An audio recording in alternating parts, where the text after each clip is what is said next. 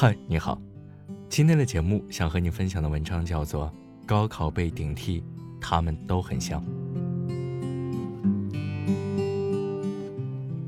狗精、陈春秀，还有王娜娜、罗彩霞，这些都是高考被人冒名顶替的女孩。看了他们全部人的采访，你有没有发现一点？他们都很像。我说的像。不只是说她们都来自农村，家庭贫困，也不只是说都是女孩，还包括她们都能给人同一种感觉，很老实，很良善。我当记者，也算采访过各类人，提意见的、闹事的等等，什么人什么性格，基本上几眼就能看透。这些被顶替的女孩子，她们个个毫无狼性，反而阳性很足。不会搞事，不会发狠。你看他们的采访，虽然也都坚持要有说法，但是说到那些伤害他们的人的时候，没有什么特别的憎恨、复仇的情绪，没有什么老子要搞出天大的事的那种感觉，没有牙尖嘴利，没有口吐芬芳，没有打滚痛骂，甚至让我们都觉得骂的不够痛快。你看，陈春秀说起。那个顶替他的人，陈双双，称别人用的还是人家，还说她漂亮，说看照片就感觉自己好像跟人家不是一个档次的，还多次自己哽咽起来。这要是换了我，一定早就问候对方十八代祖先了。可陈春秀还反复哽咽，还说别人漂亮。狗精说起那个下黑手顶替自己的老师，居然不断的说心疼他。头发都白了，还反复说这老师教语文还不错，并且葛金还一直的讲，我针对的不是老师这个人，这么多年我也没有想过要针对你，好像还怕话重一点点，就会伤了那个老师的心一样。我都迷惑了，到底谁是受害者？你还用得着反复解释？事实上，零三年他已知被顶，一直生命。这些女孩子，真的都很像。一样的温厚善良，一样的老实软弱，一样的人畜无害。于是，这里就有一个问题了：为什么他们都清一色的给人这种感觉？大概有一个显而易见的理由：他们当年就是被精准的筛选出来的。他们不是因为受害才善良，他们是因为善良才受害。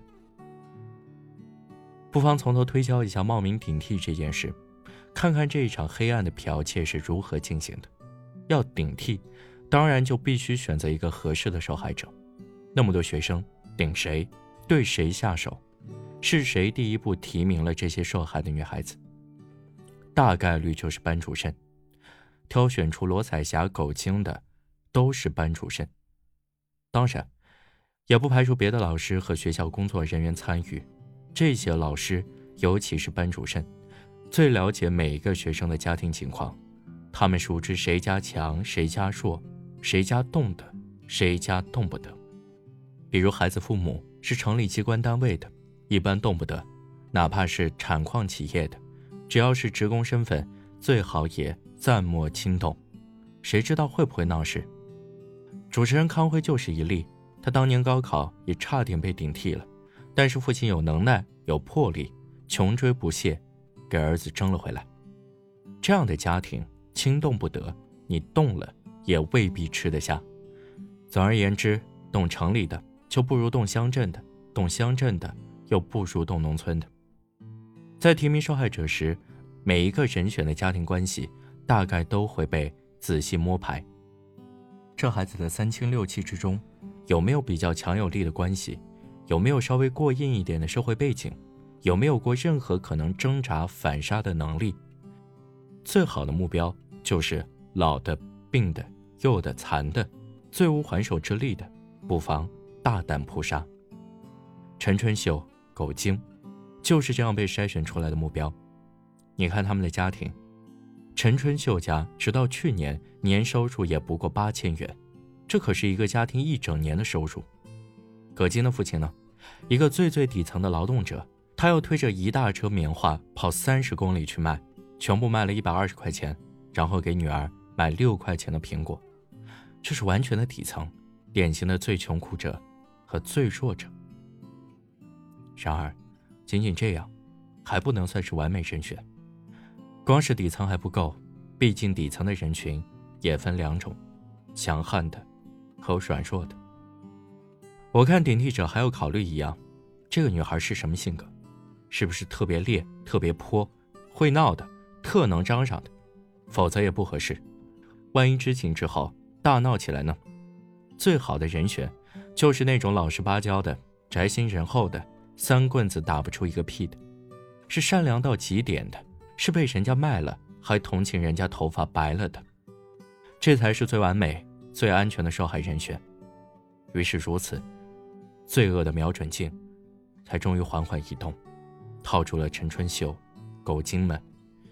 他们不但穷，还弱；不但弱，还善。就是他了，完美。这大概就是为什么这些女孩出现在我们的面前时，都清一水的让人感到宅心仁厚、老实巴交。十几年过去了，她们都还保持了当年的品性，厚道，不牙尖嘴利。因为当年，他们就是被筛选过的。这是高考冒名顶替的真相，这是一次捕猎，是个别地方中上层在捕猎最底层，这是一次对最弱者的全面无死角的筛选，是一次对最底层的良善者精准的阻击。